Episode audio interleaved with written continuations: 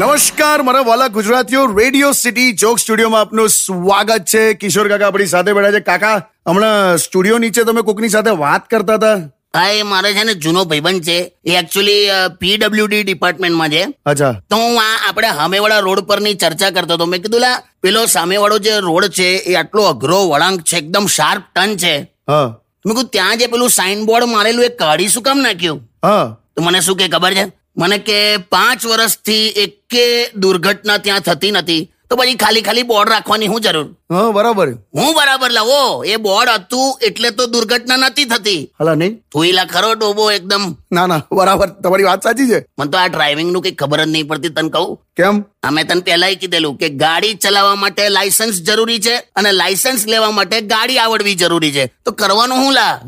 કાકા અરે શું પણ આ જે ગાડી ઉપર એડવોકેટ ને પ્રેસ ને વિધાયક ને સરપંચ ને એવું બધું જે પેલું આમ છાપેલું હોય છે એનો કઈ મતલબ ખરો એનો મતલબ એટલો જ કે લાયસન્સ કે કાગળિયા કદાચ ના હોય એમ હા અને એને ઉભો રાખવાનો કોઈ મતલબ નહીં કેમ કે આ સો રૂપિયા પણ નહીં કાઢે ખાલી ઓળખાણ કાઢશે